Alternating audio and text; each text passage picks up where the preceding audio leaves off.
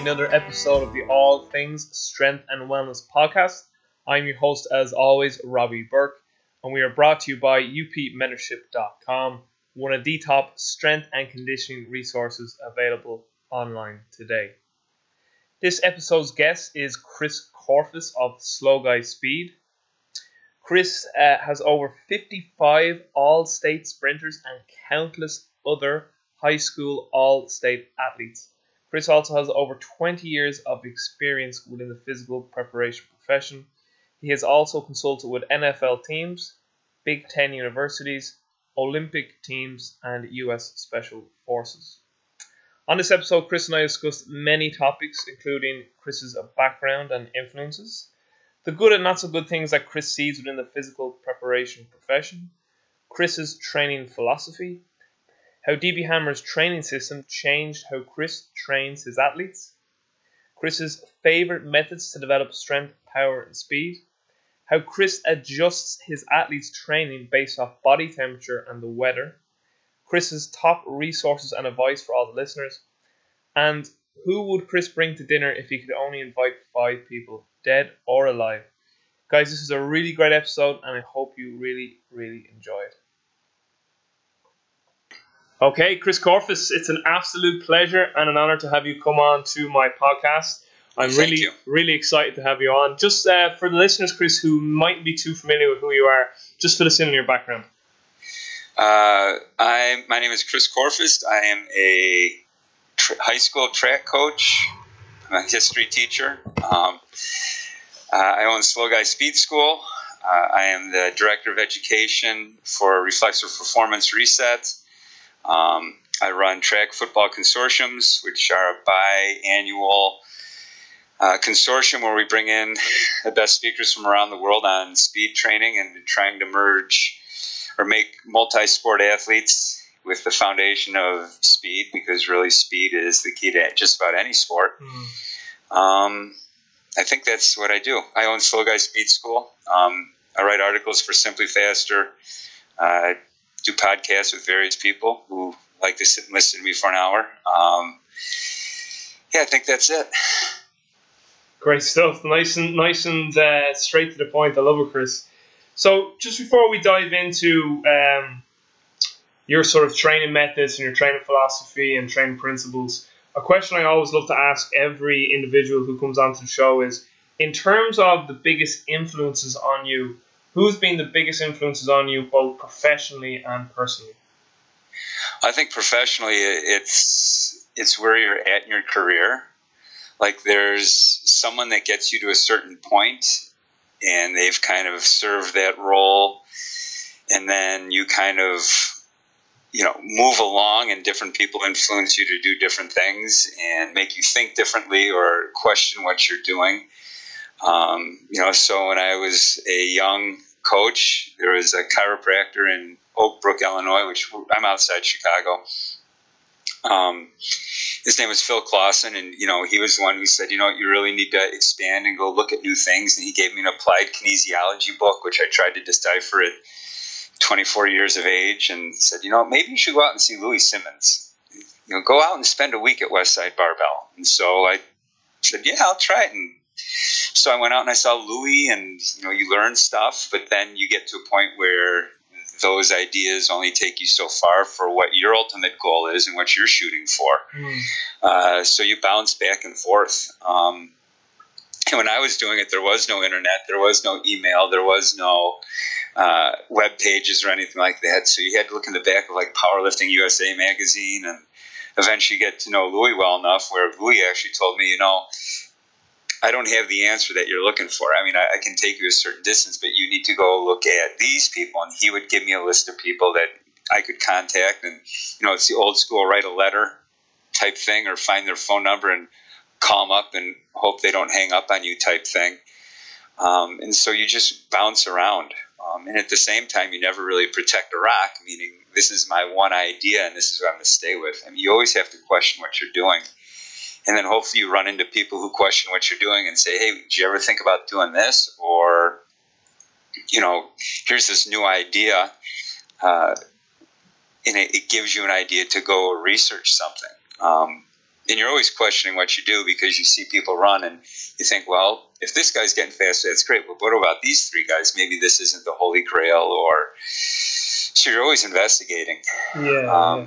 But you know, I at different stages in my career, there were different people. Um, like DB Hammer would certainly be one of them. For a while, we had quite a relationship going, and you know, he certainly changed the way I think and trained. And then a lot of times, when you find these ideas, you have to make that leap of faith where you have to go with it. I mean, you can't. You've got to let go of what you had before if you want to see if it truly works. And so I always try and compartmentalize, you know, different ideas. When I come up with a new idea, I got to kind of take that other stuff and put it in a box and say, all right, if I want to see if this truly works, I got to go for it and, and just jump in and not let my previous ideas or notions cloud or jade this new information coming in. Great stuff. Great stuff. And before that, we kind of get into like talking about your uh, training philosophy. And I know some people don't like the word philosophy, like they think because it's very subjective. And some people go, "I don't have a philosophy. I have principles." Whatever way you want, whatever way you want to word that. Just a, a, question I also like to ask everyone comes on the show. In, in terms of the overall um, strength and conditioning, physical preparation, profession, whatever again, whatever title you want to call it. You know, people just want to argue over semantics, and you're just like, who gives a shit? Just let's get on with the conversation. uh, what, in your opinion, Chris? What what are the the really good things that you do see within our profession? And then conversely, at the other end of that spectrum, what are some of the not so good things that you see? And with the not so good things, what kind of solutions would you offer up? So the good, the basically the good, the bad, and the ugly. And with the bad and the ugly, like what kind of solutions would you put in place? Uh, I, I, think the, the good stuff is the willingness that people have to help other people. Mm. Um, you know, sometimes there's ego involved, but a lot of times, a lot of strength and conditioning coaches, whatever you want to call yourself, performance coach, whatever. I mean, you truly have your athlete's interest, best interest in mind, and you're doing all you can for those people. And I think that's a great attribute for our profession is we are helping people achieve their goals or their dreams or whatever. And so that's kind of how I see my job is, you know, the people that I coach, it's all about speed and you know, I want to be that bridge to get them to their dream or their goal. And I think that's a, a great role you can have in your life is to help someone like that. Yeah, absolutely. Um, the ugly and the bad is uh, people's unwillingness to look at new ideas or, like I said, define, defend a rock. Like, this is what I believe, and I'll argue with you, and I will shade my opinion or you know mess with the results or whatever so my idea is right. Um, so i think while at the same time we're into helping people we're also a profession that people really anchor on one idea and whether it's working or not they'll find a way to make it look like it's working. Um, and the reason why i say that is you know in our world and i you know this is the time when i have college athletes come home and they say, you know, I didn't get any faster at my, at my, at my school this year. You know, we did a lot of power cleans and squats and stuff like that, but I think I got slower. And I'll put them out on the clock, and yeah, you got slower. Uh, we're in a situation where people really want to hang on to their powerlifting, and you know, I can see that from a job perspective. It's easy to prove that you're doing your work and you're earning your keep by saying, all right, when we came in, we squatted 300, but now as a team, we went up to 75 pounds as an average and got better. And I get that, but you know, sometimes you have to separate what you've learned in the past and make that leap to really look to what that goal is for. And so, for example, the person I'm thinking of is a softball player, and she's a great sprinter, great athlete, great base stealer. But they keep wanting her to do power cleans and all this overhead squat stuff. And she goes, It makes me slower, so I just don't go. And so she gets into trouble but their coach will not have the idea of, yeah, we're gonna we're gonna actually run to get faster. We're just gonna instead of saying power clean will make you faster. Well, no, it doesn't. It, it if that were true, all the people that have spent all the time in the weight room, everyone would be out running four, four, four, five, four, six forties. Yeah, yeah. I think that goes back again to the, the idea of correlation and causation, which I think is something that everyone needs to get some type of understanding of because yeah, the, uh, as in like so many times it's because someone associates doing a certain what you know method or in terms of exercise with someone being like a performance measure with a, a performance outcome, and it's just that they then say, oh, if they do that, this will this will definitely have this. It's like that's correlation and causation, and correlation Yeah. is way out. Like like it, the, the the examples I would use, like, hey Chris, every time it rains over here in Ireland, which is a lot, uh, I always see people use umbrellas. Therefore, Chris, umbrellas make it rain, and you were like, that's stupid logic. Yeah, well, I kind of got stuck in that when I was a kid. I went to the University of Illinois football camp. God, I must have been in seventh or eighth grade, and the strength coach came out, and, and that was, this is back in the early '80s when there weren't many strength coaches, and he said, "You know what? If you squat a lot of weight, you'll run really fast." Here's Mitchell Brookins. Uh, he was their their first four-four guy back when 40s just started to be a thing, uh, and he squats 500 pounds. So I thought, well, I got to squat 500 pounds. So I started this five year long process to think that if I got to 500 pounds, I'd run faster. I mean, I started out with the old Sears bench, you know, with the leg extension on the back, you know, the, the really basic home gym. With like the sand fill plates. Yeah. And I would Yeah. load that sucker up and get my body underneath with that very narrow little space and get my head under there and I'd pick up that weight in my basement and I'd squat thinking this is the ticket. Oh, I used. I, I used to do bicep curls over the uh, leg extension apparatus. Ooh, that's good thinking. Yeah, Kind of like kind of like the preacher girl. Preacher curl, you know, Charles Oh. Poliquin, Charles Poliquin, he'd be delighted. uh, but I didn't get faster though. I, I didn't get faster. It was, uh, I, you know, my upper body got a little bigger, but I didn't get faster. Yeah, and you know, along not that I'm knocking Charles Poliquin, but he went through a phase, and I don't know what he does now. Um, but I back in the '90s, I saw him speak a couple times, and he said, you know, the key to being really explosive is wide grip deadlifts. Mmm, snatch grip. so why is that? Because he had bobsledders and who can already sprint because they, when they're looking for bobsledders or lugers or whoever, they're not going out and saying, let's find someone that's slow and get them to do the bobsled. It's they're, they're going out recruiting fast people, and it just kind of kind of hooked. But when someone like that comes out and says, you know, let's go out and do a bunch of wide grip deadlifts off of a box or something, you know, there's a lot of people that go out and try that stuff. People forget how specific when someone like that comes out and says, "Here's this idea," and someone asks them a question. You know, the impact that it has on down the on down the stream. That's why it's critical that every everybody thinks for themselves.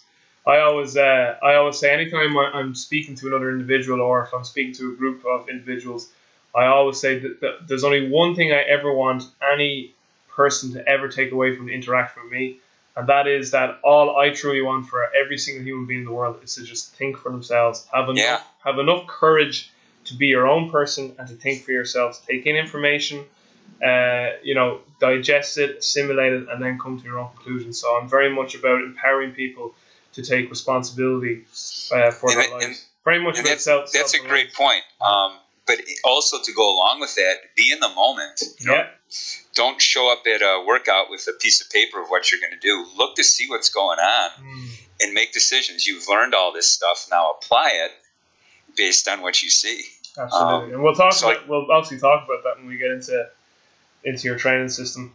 Um, that's that's fantastic stuff, and I completely agree that yeah, the, the great stuff is obviously the help that we do. Like so, right now you're giving up your time to, to talk with me and help me understand more of your training systems and your time communicating with DB and all that type of stuff. And and then also I do agree that the, the not so good is this this idea of you know coach's ego. And it's funny. Yesterday I was speaking to uh, a guy called Chris Bernard, who's a strength and conditioning coach from Florida, and we, we spoke about this concept of ego. And it's something that I, I've thought about a lot, and it's actually something I've, I've meditated on an awful lot. And I, I think I think people build up ego identities as kind of like comp, they're like compensation or safety mechanisms. And what I mean by that is like the ultimate question we all have is like shit. What's uh what actually happens after life? Like what is death? And like death is this, this is this like big blanket of uncertainty in the back of our minds. And I think to add a sense of control in our lives, people cling on to certain belief systems, be them reli- religious belief systems, political, ideological, or even coaching uh, philosophies that they have, and also the, the habitual habits they have for say to add a certain element of control back into their lives, a certain element of certainty, if you like, Sure. and then that that becomes an ego identity. And then if you attack that, well, then the, there's going to be just very poor communication among um, people involved in a, in a certain aspect or area that they're trying to communicate on. And so in, in our case, obviously with the, the coaches in our field, and then you get all this sort of back and forth and alpha male type activity and people calling each other names and calling each other out and this, that. Again, it's all to do with defending people's ego, where, again, I think the mechanism behind this ego is just people wanting to have some elements of control in their lives, where really they just came to the acceptance that, listen, we're all mortal, we're all going to die. Just if we came to acceptance, you'd realize that all this superficial stuff about argument methods and having these certain belief systems, they're really just, they're, they're just, they're not even worth wasting our time, energy uh, on, or even worrying about. So it's, uh, I, I agree with the ego thing for sure. Well said. Now, Chris, so you know, hypothetically, let's just say I'm a I'm a good athlete. I was one time. No, that's a lie. I never was. but I, I show up to you and I'm like, yeah, you know, hey coach, uh, um, I, I really want to get better at my sport. Um, and for just by the grace of, of the universe, you're like, that's funny because I, I just have enough time to take on someone who's very mediocre and turn into a good athlete, so you're in luck. Uh, so basically, I'm trying to say is if I showed up at your doorstep um, what what happens? What's the process? What goes on from there? What is there an assessment? Is there an intake? Do we sit down and talk? And then from that, how do you go about building a, a training system? So I suppose the overall uh, arching question here. I'm so long winded. I apologize. People listen. Okay. People listening to this just like just, shut the fuck up. Uh, what what is your overall training philosophy? I suppose, or, and what does that look like with an individual? So you show up at my house. Um, in my house, my gym is in my house. Um, I call the cops. the way you say you show up my well, house. That's okay because the police station is actually three houses down from my house, and certain people show up and the police stop and watch and hang out. And, uh, so that's okay if you call the cops. Uh, they're already here usually. That's. Um, that's great. That's good. So I take you out, and I'm gonna. Well, first I'm gonna talk to you, and I'm gonna see who you are, what what you do, and, and most importantly, why are you here? Why'd you come into the stranger's house? Mm. You know, I have two really big dogs. You've braved the dogs. You know, what what brings you here, and, and what what can I do for you? And we kind of start with that conversation. Well, you know, my first step, you know, and, and, this is important because I always make parents come the first time or as often as they want, so they wow. can hear the dialogue and all that. Um, because most of my clients are high school kids. Yeah, um, yeah. And I do have older kids and, and, stuff like that, or adults too. But uh, and it's important that you kind of pull the parent out of the equation because sometimes the mom or dad will start saying, "Well, this, this, this," and I said, "No, wait a minute. I want to hear what they have to say." Or I'll tell the parents, "Now you stay here by the tree." And we're going to go over here, and as we're walking out, I'll ask them and, and find out what what they're here for. What what do they want to get out of this? Um, then I have them run. I film them from the front and the side. Uh, then I take them down in the basement, and uh, we jump. I have vertical mat, vertical jump mat, and all kinds of stuff. Uh, and we get numbers, so we have a starting point. Mm. And I don't do running. I don't time the running initially because I don't think that's fair that someone shows up with horrible form and then I make a couple of changes and they suddenly get faster. I want to see how fast they get when I get their form fixed. Um, so then we look at the video together, and I explain what I see, and you know, there is hope that not everyone's built to be slow. Speed is not a genetic thing all the time. I mean, there's genetic elements to it, yeah. but you can certainly get faster. Absolutely. Um, and so then I take them through a, a, RPR, reflexive performance reset, where I get their body working the way that I want it to work uh, where a glute is a glute and, a, and, the hip flexor is a psoas, and you know, so I know the chains are working properly. Uh, and then I start giving them homework. So I we look at stuff, and it's usually something like their ankles aren't working well, or their hips aren't working well, or you know, their foot strikes out in front, and I give them homework, um, and then we schedule them to come and.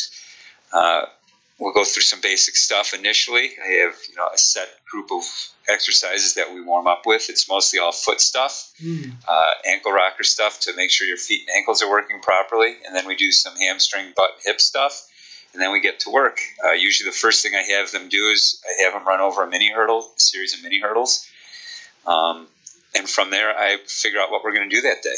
Um, I can see them move and say, "Hey." today we're going to really focus on your hips. You're, you're still crossing over a little bit. Let's work on that. Or if we're doing starts, you know what? Let's work on a wider stance when you're coming out of a hole and uh, so, like I said before, I don't know what people are doing when they show up. I, I want to see them move on that day because I don't know if they went to some camp or you know, you know, if someone just came back from OTAs or or any of these different things. I want to see what I have on that day, which may be completely different from when, when I saw them the previous time. Mm. Um, so it, it kind of goes with the flow. And after they've been here a while, and I know their move body moves a certain way, the way I want it to move, um, then I kind of put you into a group. We'll have like speed sessions or agility workouts or acceleration workouts or first step quickness workouts and uh, take people through on that kind of stuff.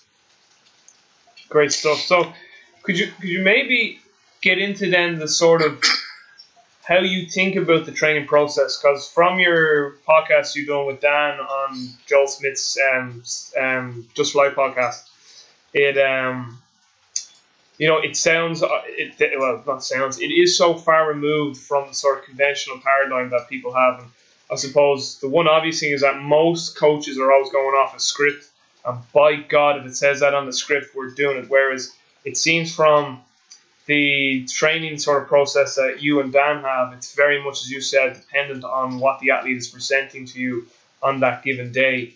Um, and, and you kind of spoke about, you know, that in terms of how much of any specific um, physical capacity or quality that the individual does, or how much of a particular training stimulus the athlete does that day, depends on how ready they are in terms of their readiness. So maybe could you get more into like again, like myself, someone who has really no clue about your training system, like how would you go about explaining that?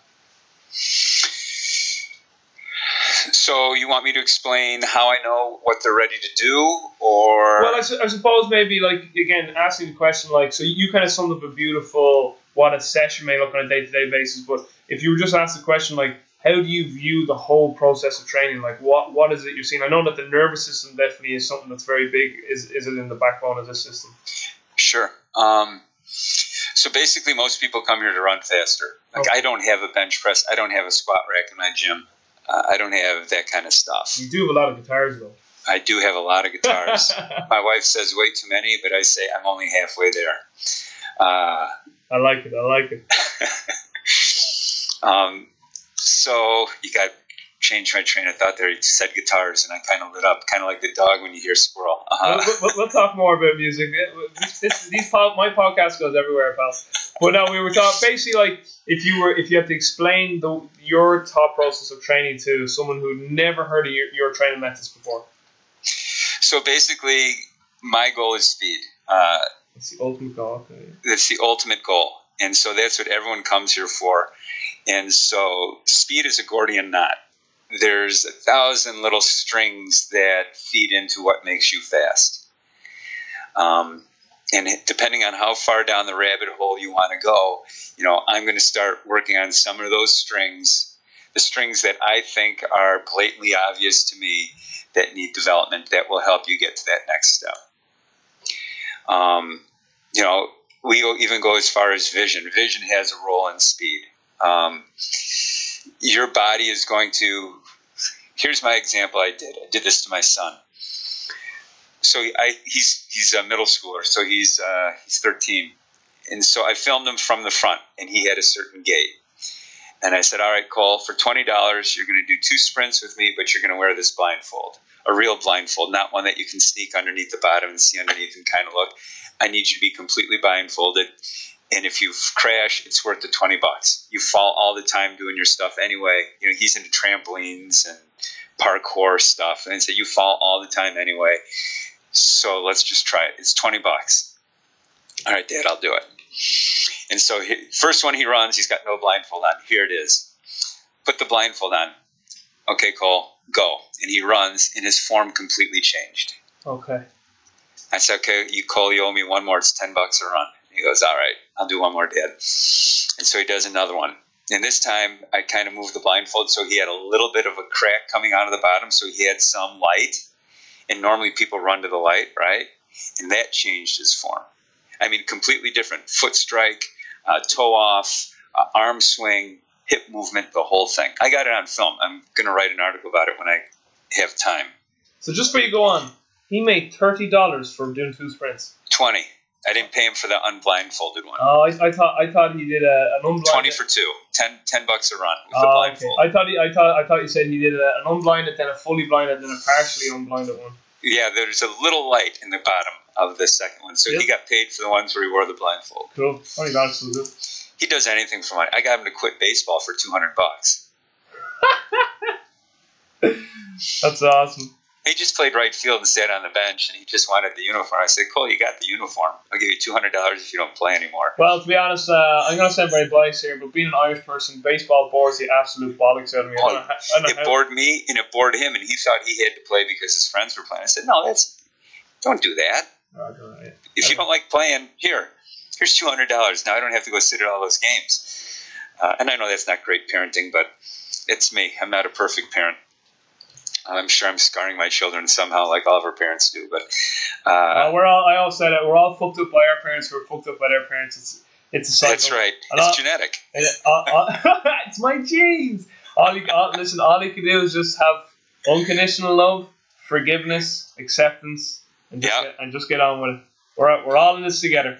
All right, so this this is, I'm be interested to see this article with the with the blindfold. But anyway, so so so anyway, my point is this: especially with soccer players, you you chase a ball, Hmm. right? That's what most kids do is they chase a ball, and you don't want that ball to move around. So, and I've got great video of this too. Some soccer players, kids who've been playing since they were like three or four, their their mechanics move so their head doesn't move, so they can track that ball constantly, but their body will move so the head doesn't bounce.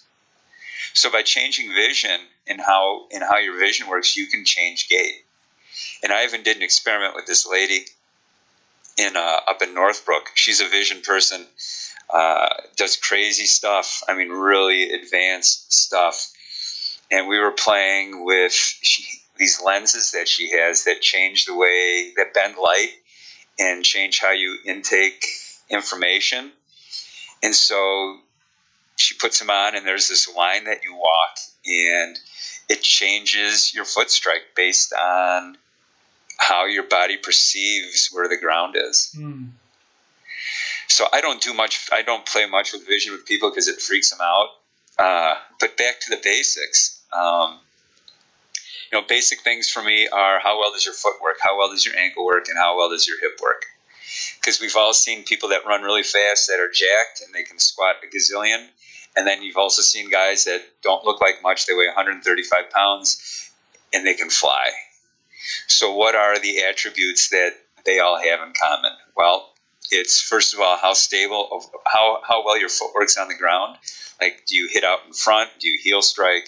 Are you getting a clean clean strike, a hard strike? And when that foot strikes hard, how well does your body hold that force? I mean, do you collapse and your hip kind of comes out and your torso bends, or do you hit stiff and you just kind of bounce along? Um, so those are the two things that I really focus on with my beginning runners. Um, and the way I do that is I make you run mini hurdles over a line. That way they have a target of where to reach and put their foot. Is, is that is that similar to like wicket runs? It's a wicket run. Uh, I don't know where I call them mini hurdles. Yeah, yeah. No, I- so do I. The reason I call them wickets is when I was at Altis, they all just call them wickets, and I'm like, you mean the mini hurdles? Yeah, I don't know why. Stu, Stu likes to come up with crazy stuff sometimes just to be kind of that philosopher guy. Uh, Well, actually, in fairness, they were called wickets before Stu started using them. So, because when I, I was like, I never heard of wicket runs, and Stu was like, neither did I. I got them from Andreas Behm. So he's like, so, uh, and so I can change where that foot goes, and I can challenge that hip by, you know, making you run with your hands over your head, you know, putting a water bag on your back. Um, I'm sorry about the dog barking. it's all right. Um, I can, ba- I can Uh, barely hear him anyway. uh, big, we uh, up to 40 pounds of a, you know, like an Olympic bar over your head. Uh, I'll change the height so you'll come down on an elevated mat, you know, an inch or a half an inch. Um, one thing that I started doing now is I got really slick mats, like kid mats. So when you hit on the ground, uh, if you're spinning on your foot, that mat is going to spin on the ground because when you go to torque and pull to try and get to your big toe, that sucker is going to spin, and so you think you're going to fall. So you're going to get the athlete to learn how to get that foot to hit solid on the ground. Mm. And now what I started doing, I just started this week. And again, I filmed it. I'm starting to. I'm learning how to film everything now. I, normally before I I never bring my phone out when I train because I'm I like to be in it. I don't want to be distracted. I try and immerse myself in it. Uh, but I've realized I got to bring my phone out so I can videotape. Um, I have a 1080 Sprint, which is a phenomenal machine. Yeah. Um, and I um, to try and challenge the timing of the sprint and get you to get off the ground faster. Uh, I'm towing people over the mini hurdles at about nine meters per second.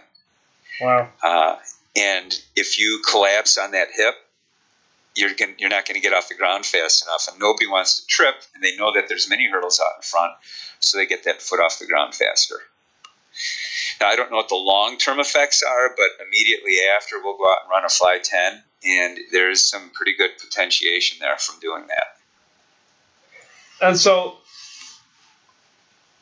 in terms, you say speed is your ultimate goal there, and so and the and the mini hurdle runs are very linear. Do you do anything then in terms of multi-directional type stuff? Oh, oh sure. Um, you know who you know whose multi-directional stuff works really well is uh, Frans Bosch's stuff in his second book. You know, just just, just for you go on there, it's so funny said it because in my notes, I just wrote with, just wrote dynamic systems theory, and I was just going to ask you about that. So I was going to ask you about Frans and what do you think of his stuff because it's it's it sounds like there is some kind of carryover there, and even as you said, putting the barbell over the head while you go through the mini hurdle runs. We'll continue. So um, he has, you know, his attributes or attenuators that you know the things that you need to have when you move that everyone has. Um, the foot from above principle is a great, and again, we use the slippery mats to do that. Um, and also putting a mini hurdle in front of your where you want to cut gets them to put their foot from above. Um, and again, the changes are dramatic once they get it down, and it, it happens fast if you cause them to fail. So his, I think, in my opinion, and I know people disagree with me, but I don't care. Um, the idea that your body learns and you have to get them to fail before they learn is really a, a really good thing. And you think about hurdlers. You know, I coach track, so I watch, and I'm not knocking other coaches here, but Mm-hmm. you'll see people do hurdles, and all they ever do is run over the hurdles. And they wonder, well, so and so still looks about the same as when we started. They've gotten a little bit better, but they're, they're you know they're still not doing this. And you wonder, well, what have you done to challenge them to force that change? Except go over more and more hurdles. Well, what about the Beatles rule? You know, they played for ten thousand hours before they got good. And so we don't have ten thousand hours. We got a couple months here to get better. Uh, so you've really got to challenge that system to make it learn uh, from a physical standpoint. Um, I think that the hip lock and uh, you know getting that knee off the ground and planting off one foot, especially when you're training, it may not happen in game, but the idea that you've only got one foot on the ground saves you a step when you turn. Um, we do all that stuff, and then add a water bag, add uh, add something to challenge that step so the weight direction is differently, so you strengthen that pattern. Um, and people say, well, some people say, well, you know, coach, you only do individuals. I don't. I, I have whole football teams. Um, so I have 90, 100 guys that we go through and do this. Mm. Um, and you set up stations and you coach what you're looking for, and that's what you, you challenge. And they say, well, coach, well, then how do you do the individual stuff? Well, you watch, you watch your group, and you say, all right, a good percentage of these kids are still showing this. We need to make a challenge. And so hopefully you'll make that change, and you know, 60% of the group makes that improvement, and then you kind of peel it away. So again, even though I have 90, 100 guys show up at my football workout, um, I'll make changes right there. We'll go through and I'll watch them run through, and you kind of get a, a ballpark figure, and you're going to make changes right there at the moment and say, all right, everyone pick up, go get a weight out of the weight room. Everyone swing that around your head, make halos over your head while you're running through and doing your agility. Do, do, when you have a certain athlete for a certain period of time and you start to see maybe certain trends in their physical characteristics, um, does that then lead you to, to like kind of put that athlete in a certain bucket or postal code, as Dan Pfaff says, like you start to build a certain profile towards that of what their system generally needs from a day to day basis, even though it's still going to fluctuate all right on a certain bandwidth. But like after you, you start to see trends from athletes like this athlete system responds usually better to this type method versus this with this athlete. Oh, absolutely. Um, you know, overspeed training is a great one. There's people that don't respond to overspeed training, mm. um, but there's people who it just jacks up their nervous system something fierce, and they come back and they get faster every time. Yeah. Um, you know, so absolutely. Um, so it's kind of like you're the the popsicle stick, and you're sending it down a stream once you have the, the, this path. Yeah, I agree with that. That you know that this is what this person does, um, and you want you know everyone says. I think it, Louie Simmons said, you know, strength and the weakness. Yeah, that's true. Um, but we're not power lifters. You know, it, we're, we're, much more dynamic than a power lifter. Um, so I want to stay with what works with them, and then maybe do one exercise that might help. You know, something that I see that's kind of off. Yeah. And, and, throw that in there as well, because like Frans says, um, you start changing exercises and you add new exercises into your, your cycle, it's going to change the whole workout. And you're going to have a neurological impact on what's going on, whether it's fatigue or recruitment and stuff like that. Mm. Um, so anytime you change it up, you're going to create a new workout. Um, yeah. And then that's why it's important you watch what happens when they come back. Now, I know I can't control how late they stay up and how much video games they play and what their crappy diet is, but you know, you like to think that your workout had some minor impact from week to week or workout to workout, and then you kind of watch and see what changes have been made, and then you, you go ahead and make that change. Okay, so obviously, you know, you you uh, and uh, and Dan have been very well associated with InnoSport and DB Hammer, so I suppose it would be remiss me not to sort of bring up DB now and, and ask like how the whole relationship got started. So can you maybe just and you can just continue to talk now for the next half hour, or how long. Like, kind of get into maybe that whole history with DB Hammer and the kind of influence he had and how he changed your whole sort of uh, so, way you saw the training process. So, if you just want to get into that. Again, this is the beginning of internet stuff um, almost 20 years ago. Uh, and he wrote an article on Elite Fitness. I think, or he posted a blog on Elite Fitness back when people actually looked at message boards. Mm and uh, had some interesting things and talked about neurological shifts. And that's something that Dan Fichter and I had been really interested in. Dan Fichter and I are uh, internet buddies. Back when the first message boards came out, we were on the same ones, and eventually I personal messaged him or something like that and uh, said, hey, or maybe he sent to me first. But you know, we kind of think along the same lines, and we're, we're both teachers, and we're both coaches, and we.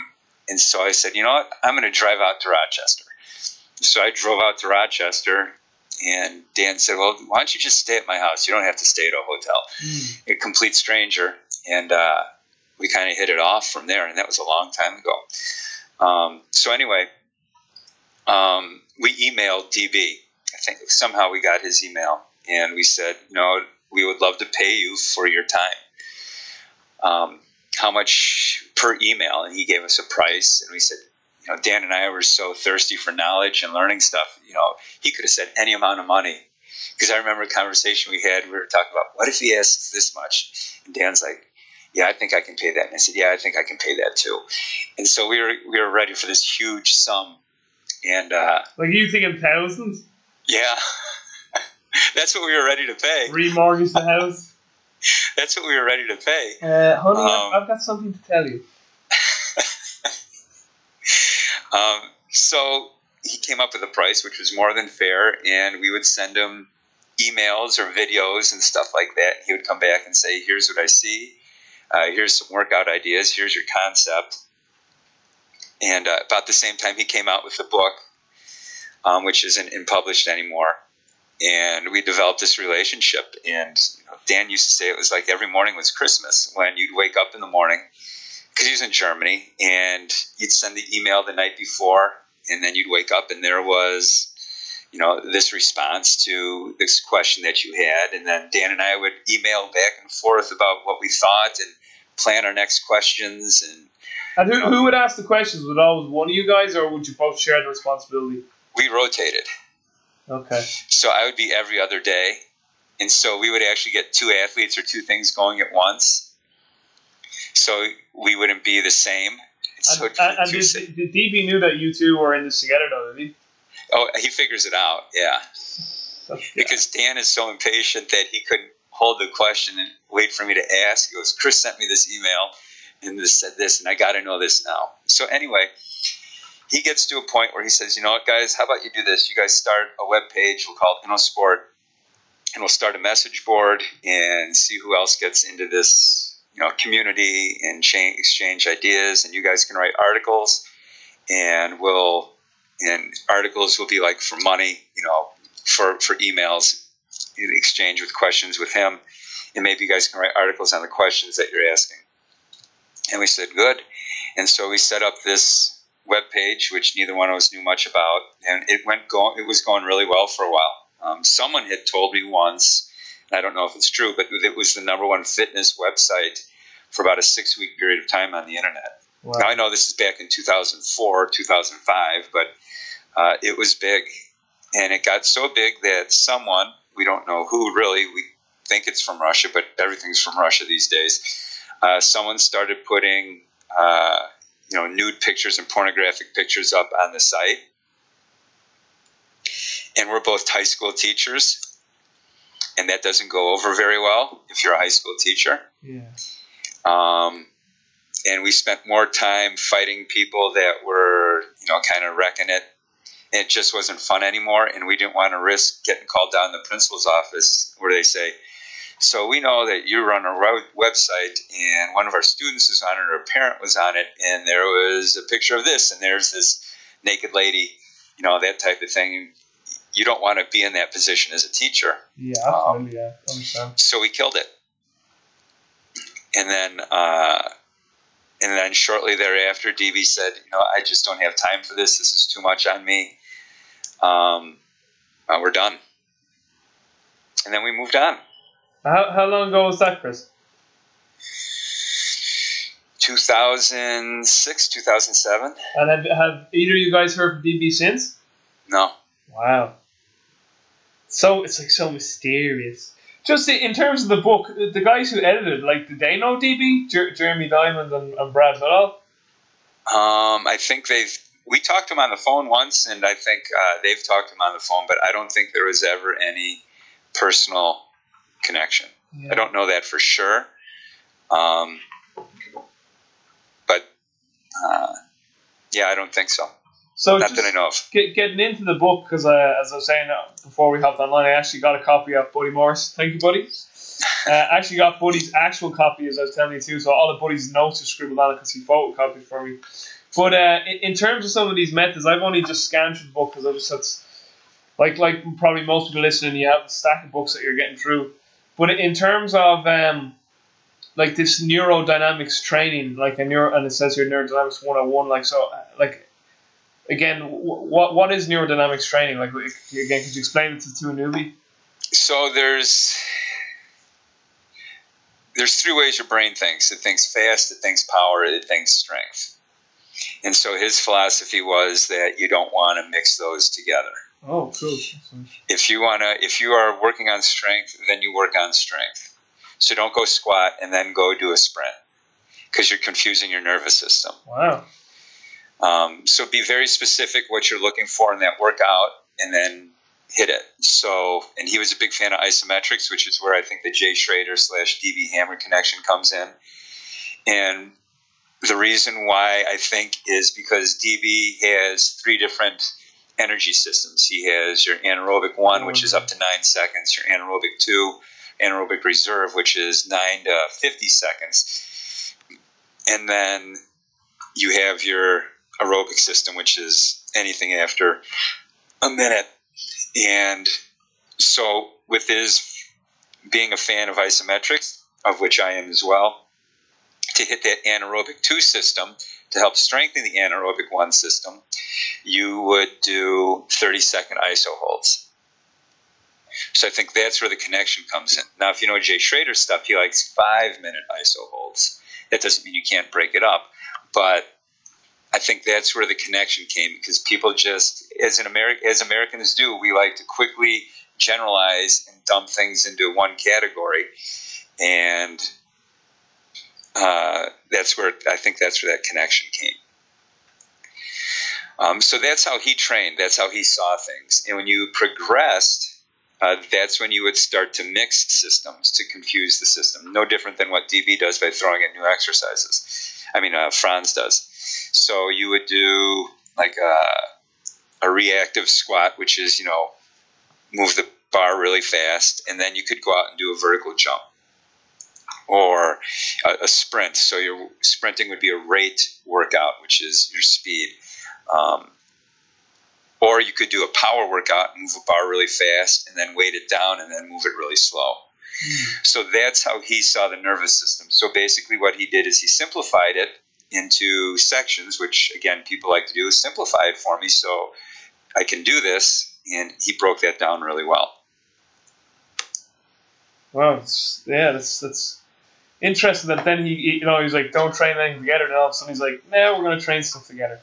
And, yeah. And do you just? I have it in my notes here too. Like, do you do you train athletes with with this sort of system from day one? And the reason I ask that is because, um, and I'm sure there's progressions built into the model in a way.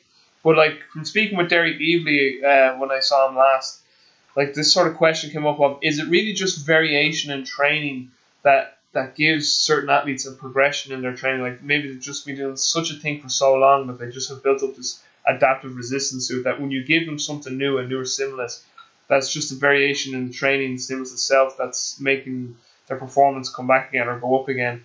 And then this other concept that if you introduce an advanced stimuli too soon to an organism, you kind of diminish the maximum benefit you could have got from that. That if you if you stuck with something that was a little more simpler and milk the gains off that, and then kind of kept that silver bullet or golden bullet in your gun in terms of advanced stimuli that you could use later on in their development. So, so the question there is like, do you think that? Because some people say, oh, I, I did this and it's changed all my athletes, and it's like, how long have you been doing it for? And they're like, ah, a few months or a year or something. And it's like, or just they usually say, I did this new thing and everyone got better. It's like, well, is, was it the actual method or was it variation? And then the second question there is, in terms of presenting a stimuli to an athlete, like, uh, do you think doing maybe certain things too soon can actually diminish the maximum benefit you could have got from that method if you'd maybe delayed the gratification of it? Yeah, I'll start with your second question first. Yeah, I think there's timing is an aspect in training. Mm. Um, you got to make sure certain things are in place before you throw this new exercise at them. Um, so overspeed training would be a great example. If you've got someone who's got a, a posterior pelvic tilt, there's no way you should be doing overspeed training. You've got to make sure that that pelvis is in a neutral or a safe spot uh, before you start pulling them because they're just going to naturally break when you pull them down the track. Okay. Um, so you've got to make sure that that's in place, and you, and you, want to make sure that they're not crossing over when they run too when you do overspeed training, because again, it's going to create a braking effect and it's going to inflame the IT band and the hip something fierce. So you've got to make sure things are in place before you throw these variations at them. Um, the, the problem is everyone progresses differently and presents differently, so that's really where the art comes in. Like- the art comes in. Yeah. Is you've got to watch. Yeah. Um, so yeah, I think I think that's that's how you know you got to wait for things to be in place before you give them and, give them what and, they want. And, and every athlete's timeline on that is obviously going to be individual because in terms of their organism's different. So some yeah. athletes might be able to take on something more advanced sooner. Yeah, that's nice. So to your first question, and I've talked, I just did another podcast with Joel. Um, I train based on weather. Um, so it gets cold here in the wintertime. so we can't go out and run. You're in Chicago, right? Yeah, and it's so for me, December, January. This year we had a really warm February. It was awesome. We were actually out running in February, nice. but then March and April were freezing and snowing, so we paid for it at the back end. but for me, the wintertime is a great time to do isometrics, um, and I think isometric strength is a key that is one to me, that's that's one thing that really good sprinters have is good isometric strength. Yeah. And not so good sprinters don't have good isometric strength. Yeah, yeah. So that's something that we focus on in the wintertime. And if you go back to what DB says, he goes, you know, anytime it's cold, take them outside. That's when you should be doing your drops, your plyometrics, and your isometrics because that's when your body is stiff. It's cold. Uh, you're tightened up already just to protect yourself and stay warm. So we'll go outside in the garage where it's cold and we'll drop off our backs and we'll do our back drops. Uh, and DB was big into back drops, not so much the plyometric. I think his ratio is six drop workouts for every one plyometric workout. So you learn how to absorb the force. And that's something that's worked really well for me is I don't do a ton of plyometrics or at least big time plyometrics, uh, but we do a lot of drops. And do, you- Um, do you do you think that's to do with like dampening neural inhibition? Yeah. Yeah. Yeah. Um, and then if you see in the book, he has his big AMT jumps, which, you know, would seem like something you could do all the time. That's where you're on a box and you have rubber bands over your shoulders and it accelerates you into the ground. And then the people who are stepping on the rubber bands, when you hit the ground, they step out of the rubber band and then you rebound and jump up.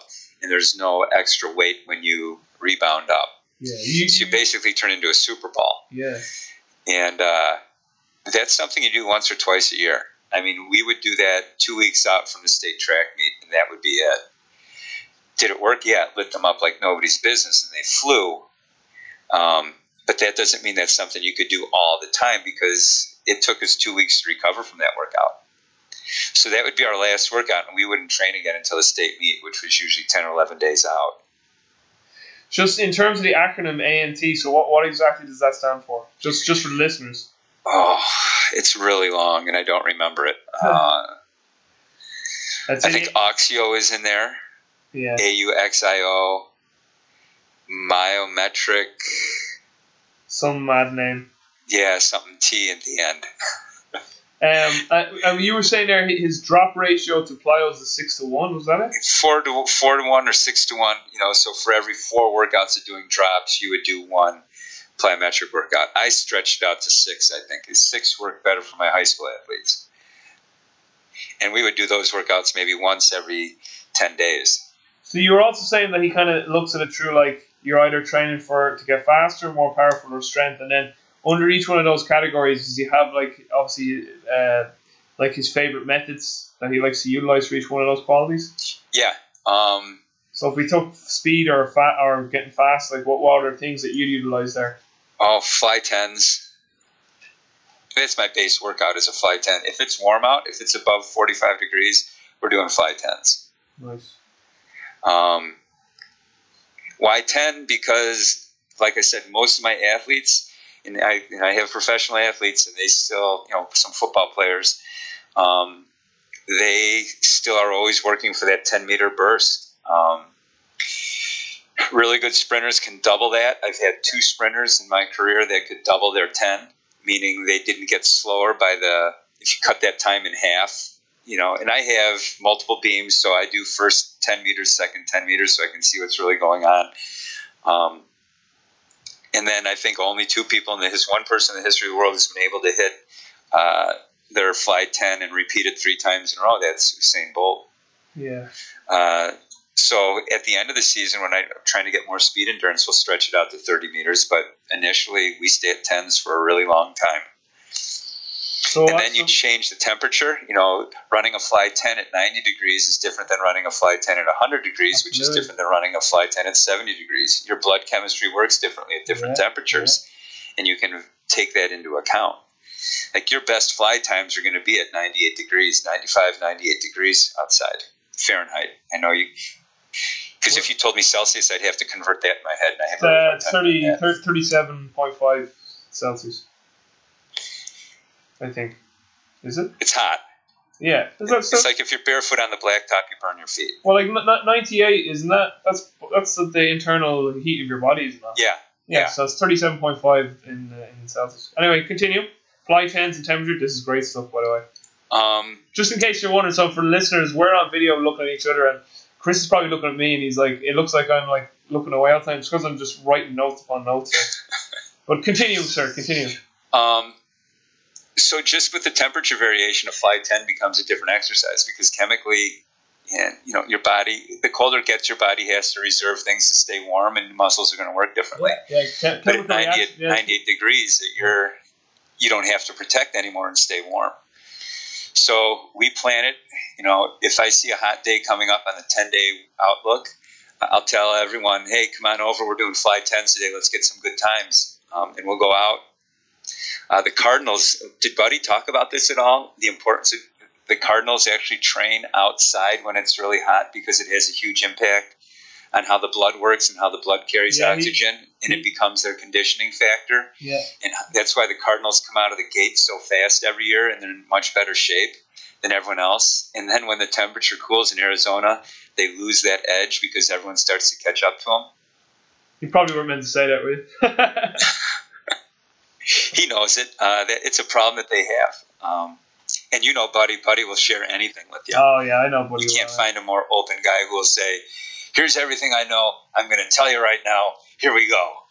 Stop and, doing and then, fucking. Stop, stop doing lactic work. Football is a lactic aerobic. Stop doing lactic. Why you running three hundreds? It's dumb, stupid. I'm not going to Olympic lift my guys. Fucking broken wrists and fucking. I kind of sound like a half Buddy Morris, half Louie Simmons there. Actually, I don't sound like either of them. They're not that different. They're not that different. So, all right, we got we got speed. You love fly tens. Temperature is a huge factor. What else? And in terms of speed or getting faster, obviously, then that's that's an outdoor activity. What if it's snowing? Like, obviously, is there methods? You're like, right, to speed. I want speed stimulus today, but we're in the weight room. Are you doing? Well, so if we're inside, um, we'll do acceleration work. Um, so you can do like my basement's long enough where I can do a, a block ten. Cool. Um, and then I have, you know, then there's a there's about another 30 feet where you can slow down, and then I hang rubber bands off the ceiling, and you grab a rubber band, uh, and it's kind of like a brake. So you run in through, you jump up in the air, grab a rubber band, and it stops you. I know it's crazy, uh, but I don't have much space. Uh, if I'm with my track teams, can you, can, you, can you describe that again? So what am I doing there with the band? So it's kind of like an upside down tail hook for a jet landing on an aircraft carrier. Yeah. So if you're sprinting and you want to get your good time, you're going fast and there's not a whole lot of room to decelerate. So off my ceiling, I hang jump stretch rubber bands. Oh, so as I, I grab onto them, you it? grab onto them. Ah, okay, okay, okay, okay. I thought, I thought, sorry, I thought you were talking about another method where I was jumping. Oh, I get you now, yeah. No, that's my break. No, that's, that, that makes sense. That makes sense, yeah. Um, so in wintertime we do k-box work we do isometric work we do acceleration stuff and we do you know just uh, just your push out of the blocks um, oh, what's the word stu used for it? It's a perfect word. Uh, you know your first step out of the blocks it's, i can't think of the word he uses. It's a perfect it's uh, but anyway your, your drive out of the blocks you know your first two steps how far projection. I, I, I was, I was just i was just about to say he, he talks about three things acceleration projection rhythm rise. So i was going to say that yeah projection. projection. And so if you don't have a lot of space you can work on projection. Which if you look at the research um, the fastest guys have the best projection. Yeah yeah. Cool. So for speed we have fly 10s temperature is a big uh, important part. Yeah we can do some acceleration work. We have the space indoors. You're saying wintertime you like K box and ISOs. Um, in terms then of uh, power development, what, what are some of the what are some of the methods you'd like to utilize there? Power development for what plane? Am I jumping or am I running? Just uh, uh, just going back to DB3 categories of, of getting faster and more powerful. So he has two different categories for power. He has reactive strength, which is you're going to move a bar as fast as you can. Uh, up and down for a set amount of time. Again, either nine seconds or 20 seconds. And you count your reps. And then he has a, a drop off method where when you hit a certain time or a, a weight, you know when to stop. Yeah. And so it's called AREG or auto regulatory yeah, I remember you speaking about system. Uh, and it, it's a great way to know when to quit. Is the auto reg different then between speed, power, and strength? Like, is there an auto reg for each each three of those categories? It depends on what you're working. Uh, the rate is a higher number because it, it, there's not as much power associated. Um, and it depends on how many days you want to have before you come back. I think he figured out that if you drop, if you work to a 6% drop, uh, you could train once every four days In and, six, see improvements every time. is that a six percent drop in any of those qualities? Speed, power, strength. Yeah, for for speed. For speed, Um, for speed. but I use that same six percent for weightlifting too. Um, and again, if and if I wanted to take it out to a, if I needed an eight day rest or I needed to come back and train in eight days, then you could make that number higher up to like nine or ten percent. Mm, mm. Uh, so that way you're you're building the rest into what you're doing on that workout. Did you say for speed, if you do hit that six percent, it was four days off in between, or Yeah, four days. So we would train Monday, Thursday, Mondays and Thursdays. yeah, yeah. So power, he said he's got reactive methods. So he has reactive methods, and he has reactive acceleration where you're actually throwing the bar, Okay. which is a little dangerous, but uh, you know, you set pins up a certain way. So the, the bar actually has to leave your hand, or the implement has to leave your hand. It- i- If I'm gonna go out, I'll go out doing something dangerous. Might as well. Yeah, why not bang. get my skull crashed? Yeah, yeah. Um, great stuff. And then, so and you you use the six percent drop off too for some strength stuff yourself as well as the Yeah. speed. And then, so his his speed or his strength development stuff is it just are we looking at more classical stuff or is he, did he have any particular methods? Well, he likes isometrics to develop that base strength, but then he has what he calls myometrics, which is uh, a regular movement like a bench press or a squat or whatever. He doesn't do a lot of squats. It was a lot of single leg squats, Bulgarian squats, that kind of stuff. Cool. I'm just making notes here. Strength methods. Like isos. It's great stuff. Chris really is. I'd say. And so, when did you take the leap of faith? And let's say before you came across DB, were you just kind of utilizing, you know, your more standard conventional training methods? Um, Yeah.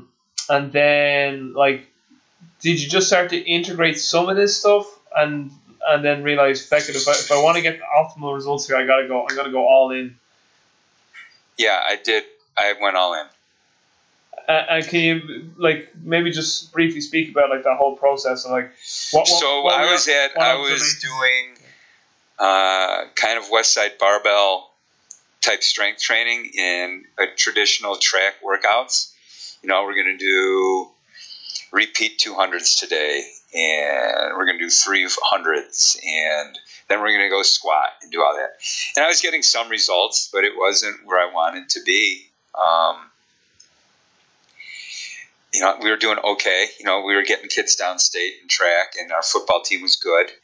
Um, you know, I'm I teach in an upper, it's not middle, it's an upper class community, um, and so we're good at tennis, golf, and swimming. oh, you know, the country very, club very, sports. very posh.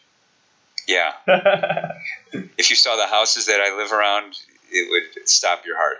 Um, huge houses, gated communities. I'm not making this up. You see nice, really nice cars in the school parking lot. nice, nice. You know that kind of stuff. And so I'm not from this neighborhood. I'm from a very middle class, uh, white blue collar neighborhood. I was about to say blue uh, collar, yeah. Yeah, so it's uh, you know I wanted to be good in football and track, the things that I coached, and so speed was the name of the game. Yeah. And you know, with DB, you know, he changed the paradigm of how you train, and you know, he had reasoning behind it and why you do it. And I said, you know what? All right, I'm going to go buy an electronic timer and a jump mat so I can measure the drop offs. And all right, let's let's make the leap. Let's see what happens. And you know what? If it sucks, we're not going to be any worse than we were before, or yeah, yeah. any you know, we'll still be decent. But if this really works, we're going to be really good. Can you speak? and- Can you speak about that athlete that you spoke about? I'm not sure it was yourself. Maybe it was Dan, but I think I'm not sure it was you saying that there was an athlete that only trained once per week, and if he trained anymore, he got worse. Yeah. Um, his name is Kahara Williams. And uh, so, kind of how it finished out at my one high school was uh, we did really well. We are now one of the top sprint teams in the state. Um, a bunch of white Hinsdale kids uh, were beating everyone's butt. And, you know, track is big in Illinois, so it's kind of a big deal. Um, and then a new foot and football team. I think we lost three games four games in three years, and we just ran by people. Um, and then a new coach came in and said, you know what, I don't like any of this stuff you're doing. I don't want kids running track. I'm going to do things my way. And they went back to the old powerlifting, and I said, well, you know what, then I'm not sticking around. And so I went to another high school, uh, York High School, which is an, a internationally known track and cross country school. Uh, their coach is Joe Newton, this legendary coach, uh, won 36 state championships in cross country, a bunch in track, but they never had sprinters, so they hired me, and uh, I took my methods with me, and we had incredible success. I mean, we became a we had we were a national sprint powerhouse. So I had one athlete there. His name was Kahara. Um, small guy, uh, probably 140 pounds, um, built to run, and but his body couldn't handle that much training. So, and, and how do I know this? Well, because I measure everything. Yeah. I watch him run. I measure his times, and I ask him how he feels. And he, he comes up to me and says, "Coach, I'm I'm just not feeling it today." And I said, "Well, go home." And coaches will say to me, "Well, how can you do that? How do you know he's not bullshitting you?" Oh, I didn't mean to say that. I'm BSing you. Oh, you, Um, you can you can swear away on this episode. Okay. Um, I said, well, if the kid is going to lie to me about training, then I don't want him here. You know, he's not he's not here for the right reasons. You know, I'm not a babysitting service. Um, you know, his why is in the wrong place. Why he's here. Yeah. Um, and so we said, all right, Kahara, let's cut it back to two days a week, and we'll run you once in a meet. And he's still, coach, I'm still not feeling it, and his times weren't changing. And I said, all right, let's try one day a week. Uh, we'll run on Friday, and we'll train on Tuesday, and let's see what happens. Uh, and then his time started to drop. Um, I mean, he was running nine six point nine six fly tens. I started like uh, 101. So that, that's a considerable drop. And so, again, like we, we were talking about before we started recording, it's uh, you got to look at your athlete and see what works for them and make those changes. Have faith that your athlete is honest with you and sharing with you honest information, and you, as a coach, using your wisdom and not your heart and not your your ego or your principles or philosophies to make changes what's best for that athlete so we can get to that ultimate goal which was for Kahara to uh, to run in the open one and then two in the state finals. Or he wanted to be state champ um, and he ended up getting third in the 100 and fourth in the 200 Do you look at vertical jumping on a, on a daily basis to get some type of information where the nervous system's at? yeah I do Oh, Um, and we do our jumps differently. I call them slack jumps. I'm kind of really into that Frans Bosch. Uh, there's my Chicago accent there. Um, Thanks, Bosh. uh, So, like, do you, uh, do you mean like his slack jumps. So we like non-counter movement to try and jump? no counter movement, but it's a very shallow jump. Um, get you. and I'll take you down to the depth where you don't. I call it a double jump, where you go down, and then before you go to push, you'll kind of bend down again, where you're picking up the slack in your body or taking the slack out before you jump. So I keep it really a really short jump, and if you look at the results of my teams or my athletes, we have a lot of kids that very easily jump over 30 inches um, just by getting doing slack jumps. Chris, what And plus, was it it, gives me an idea of where the kid is at neurologically and say, Yeah. man, you're like an inch and a half below your best. Yeah, why don't you just go home today? Go what, play a video game. what would your drop-offs be for that then, Chris? So, like, Um, th- again, that's going to be. I don't. I use that as a beginner, you know, an, an opener. Um, but I'm looking for probably. oh, and I, I, I know, I know, you use it as a beginner, but I mean, sorry, what I meant by drop-off is like how how much would drop-off is significant? Inch, inch and a half. It yeah. depends on where you're at in the season Yeah. and what your previous workout was. Cool, cool. Because if I'm creating fatigue for you to bounce back at, maybe I want a little lower, but ballpark, uh, inch and a half. Yeah, yeah. Chris, was it you who? I'm very sure it was. This is long before I kind of knew who you were, but was it yourself that wrote an article about the technique of the vertical jump? And it was to do with like a kind of a hip hinge maneuver versus more of a squat maneuver, and it was to do with the ankle complex. Yeah. Uh, could you maybe just touch on, touch on that? Because and the reason why I ask is I, remember being at a, a seminar one time uh, here in Ireland, and it was to do with Leinster Rugby, and they spoke about that they saw the best results from trap bar deadlift jumps, and they thought it was because more posterior chain got loaded up. And then it kind of contradicted what your sort of article was saying that you felt that if you opened up the ankle complex and got more into a uh, knee dominant position, that you would jump better because it correlate better to the to the to the to the jump action. If I, and again, you can obviously correct me on that. So the, I think it depends on the athlete again, but a lot of times people jump with really stiff ankles. Yeah. They're locked at 90 degrees. And so when you don't break 90 degrees in that ankle, your glute has a hard time firing. Okay. Yeah, okay, I, so when, when you learn to go down and, and then jump up, um, you're actually adding that spring back into the chain. So mm-hmm. you got a hip, a knee, and an ankle.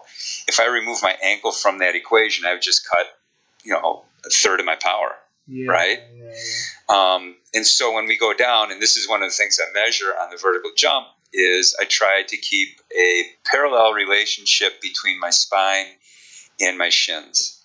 Because once I lose that parallel relationship, I will initiate the movement with my lower back, and now I'm hoisting my body up into the air rather than driving with my legs. Yeah, yeah, and I think you were you were touching on that even like uh, you prefer even if they kind of shifted even off their heels to get that relationship from parallel shin to torso. I try and keep their whole foot on the ground.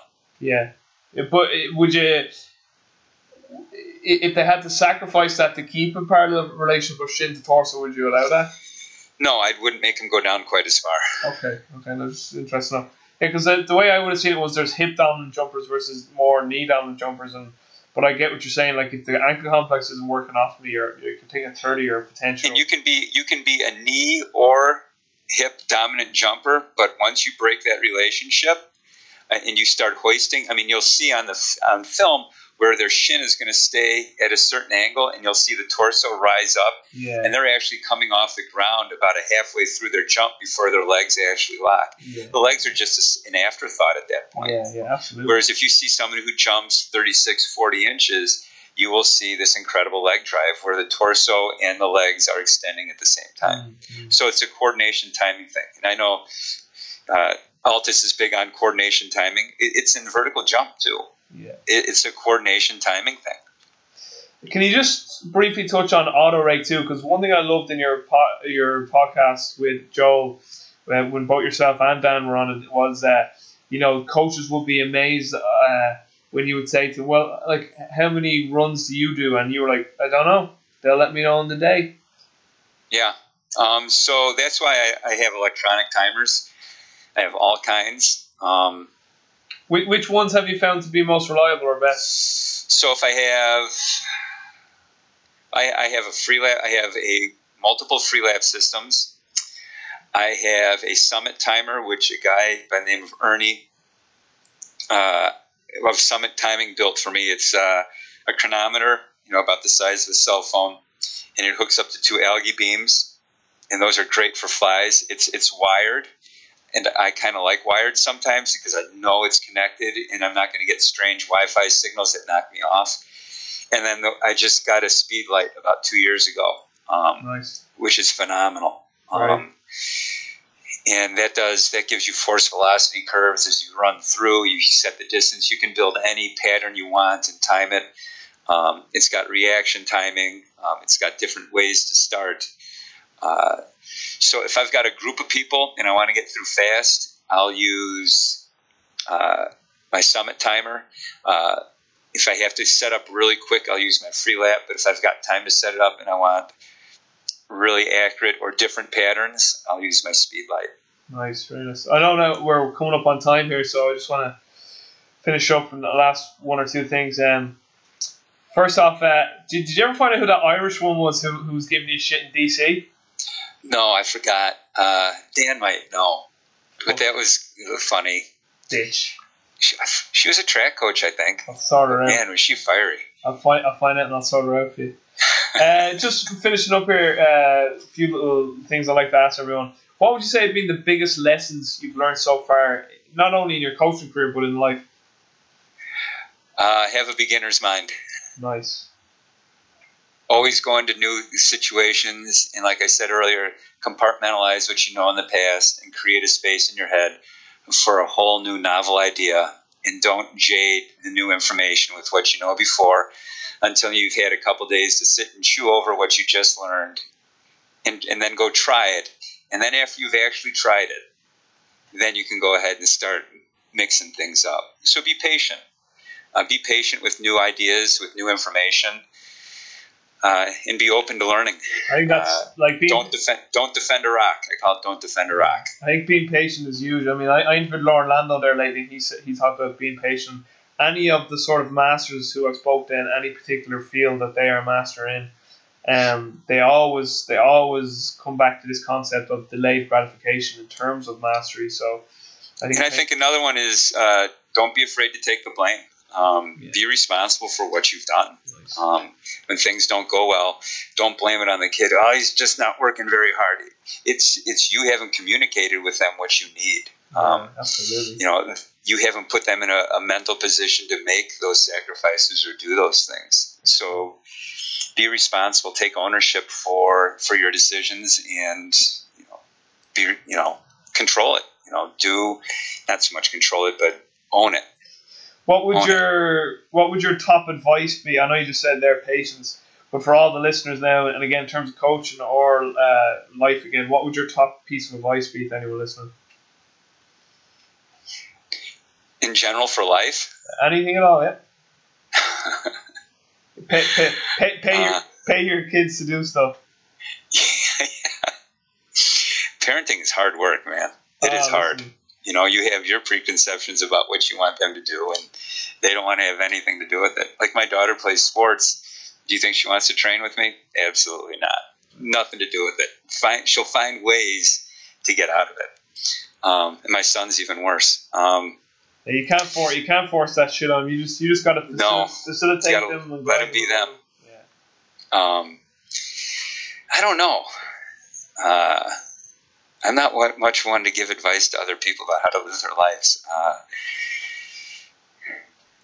it's a tough question. I don't know. Uh, Well, open well, mind. I mean, we, we can flip it and say, what if you had to give yourself advice? If you could take yourself out of your body, what, what advice would you like to receive? Or was there is there any particular moment in your life if you were like, God, I could have gone that, I could have done that piece of advice then.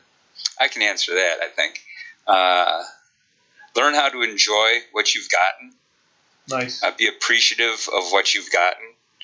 Um, you know, like I'll be coming back from a state track meet, and uh, you know, like this year, I had a kid second in a hundred. We were second in a four by one. Uh, we had two really good performances. In I had a kid. I had two kids in the 200. One kid is not my kid. I train him, but he runs at another school.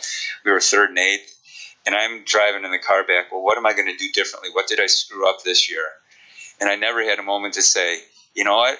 Most people would be ecstatic that this weekend happened this way, and they'll be writing about it for years with their family. It'll be a lifetime memory. But I'm in my car beating myself up. I should have done this different. I should have done this different. Here's where I screwed up here. This is what I need to get better at. I need to find out more about this thing. So I think it's to take a moment and, and be appreciative of what you have and enjoy. Be gracious. Yeah, I think gr- gratitude is huge. Uh, do you journal, Chris? Uh, mentally, I'm just, I'm just wondering. Uh, last two here. So, just what would your top resources be to any of the listeners? So that could be in the form of a book, uh, an audio program, videos, podcasts, a course. Uh, actually, uh, you, you do uh, some type of course. I've seen Cal Dietz at it lately, so maybe if you want to touch on that too. Um, Cal and I have a couple things going. We have Triphasic for Football, which is a book that we wrote to train for football players that Cal and I wrote together. But we also own Reflexive Performance with uh, Holdsworth, uh, which is this uh, performance enhancing technique uh, to get your muscles to work properly. Uh, go to reflexiveperformance.com and there's a whole web page on it. We've got seminars we've got someone in the Netherlands right now. Someone wants us to come to Germany. Someone wants to come to Finland. So Come to Ireland. I'll come to Ireland. Um, I was in Norway last year, and uh, they aren't the friendliest people. I, haven't been, so I can't say. But I mean, You know, a lot, of darkness, a lot of coldness. Maybe it's just lack of vitamin D. Who knows? Viking thing, I guess. Yeah, um, yeah. yeah. So Any so uh, I like I'll, I like uh, uh, I like sure podcasts. You have a good podcast. Yeah. Um, Joel Smith has a good podcast. Um, so I just kind of search around in podcasts. It's a great way to kill time while you're listening and get new ideas. Absolutely. Um, I really like Frans Bosch's two books. yeah. I think those are the two best books that I have read on training. Um, I think it's the most open-minded and objective look at running, Have you ever spoken rather than clouding ever- it with "Okay, you got to squat more." Have you ever spoken to Frans personally? So after uh, after we did the DB Hammer thing and paid him for answers, I did the same thing with Frans. Nice. So I have a whole bunch of email correspondence with Frans back and forth. Right. Yeah, I, I, I've interviewed Frans and I've emailed him a number of times as well. So I know he's he's a great guy to Great guy. Uh, and John Pryor, uh, who did all that work with him with the Japanese team, he's got a lot of really good ideas too. There's a lot of really good people out there. How do you spell John's second name? P R Y O R. P Y O. He's a rugby strength coach. So sorry, say say just spell it a little bit slower. I'm the dyslexic. P R Y O R. Okay. Thanks a million, man. So that's great. Frans Bosch's books, podcast is great, and then I'll definitely link up uh, your um, your your uh, course that you do with uh, Cal Dietz show notes for sure. So I'll definitely link that up. And if people like my articles, I'm always looking for ideas to write.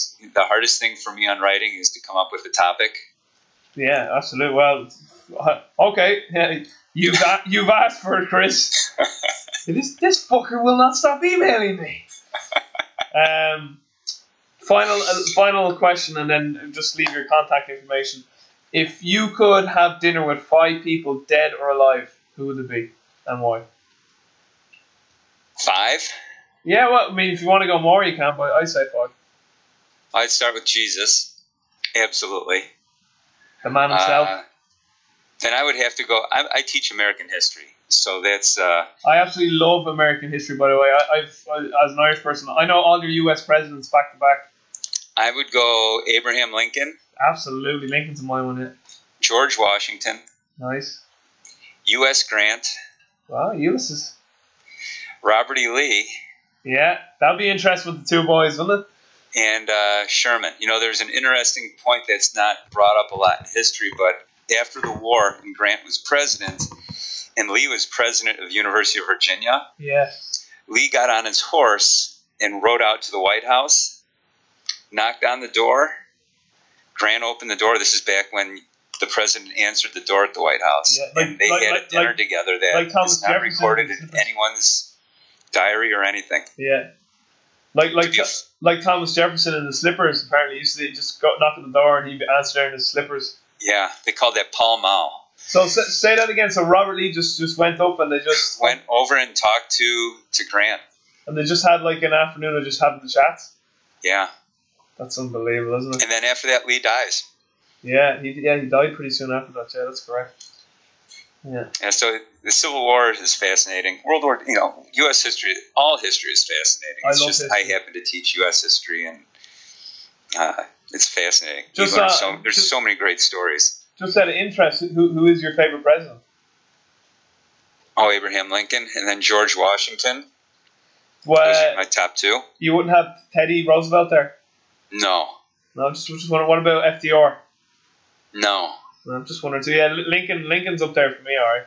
Lincoln's number one. I think everyone. And the funny thing is, Lincoln was probably the most unpopular president in the history of the United States his first two years. Yeah. Sure. Yeah. He, he he thought he wouldn't get reelected, didn't he? He absolutely didn't think he was going to get reelected, which is why he had to pick Andrew Johnson, a Democrat from Tennessee, That's right. to be his running mate. The only one of two presidents who ever was up for impeachment. Yeah, Yeah, I know. I tell you, I, I know my U.S. history. good history. Yeah, good job. I, I love I, I love uh, it's like it's a fascinating country in terms of like you know it was an experiment. Everything was a was a was a fucking um, monarchy up until America, you know. So and, and the great sort of conflicts that that go on in, in America in terms of what the forefathers for for you know like happiness and liberty for all. It's like well, what about slavery? And it's like oh well, we'll deal with that later. Just leave a footnote, and it's like, oh, Civil War six years later, or however later it was. But if you want to read an interesting book on slavery, uh, read Empire of Cotton. It's about uh, the the first the globalization of cotton and how slavery made the world rich. Yeah, pretty Not much. just the South, but the entire world. All right, Chris, uh, just leave us with your contact details for the listeners, and then uh, afterwards, just stay online for like 30 seconds, and I'll say my goodbyes to you. Sure. Um, my website is slowguyspeedschool.com. Um, it has my contact information on there. I have videos that I've made. Um, the DB Hammer stuff is on there for sale. Uh, reflexive performance is that RPR is the, the performance technique that we use, Nice. uh, and those would be the two. And Track Football Consortium uh, is our biannual uh, consortium every year, twice a year. Are you are you and Dan considering? I know you said on Joel's podcast. Are you considering putting all your emails to DB together in a, in a PDF? They're, that's done. Oh, It's- is that done? They're they're up on uh, my website. Oh wow. Okay, looks like you're gonna have some money coming your way. in a few okay, listen, Chris, that was uh, listen, that was absolutely awesome. You know, it- we, the training information was brilliant. The crack, the banter, you know, the cra- we call it crack here in Ireland. It's funny. We always we all say, "How's the crack?" And if you ever say that to someone not from Ireland, they're like, "What? What? What, what about a crack?" And they think you're talking about drugs or something like that. But uh, no, that was absolutely fantastic, brilliant stuff. So, guys, what an absolute legend!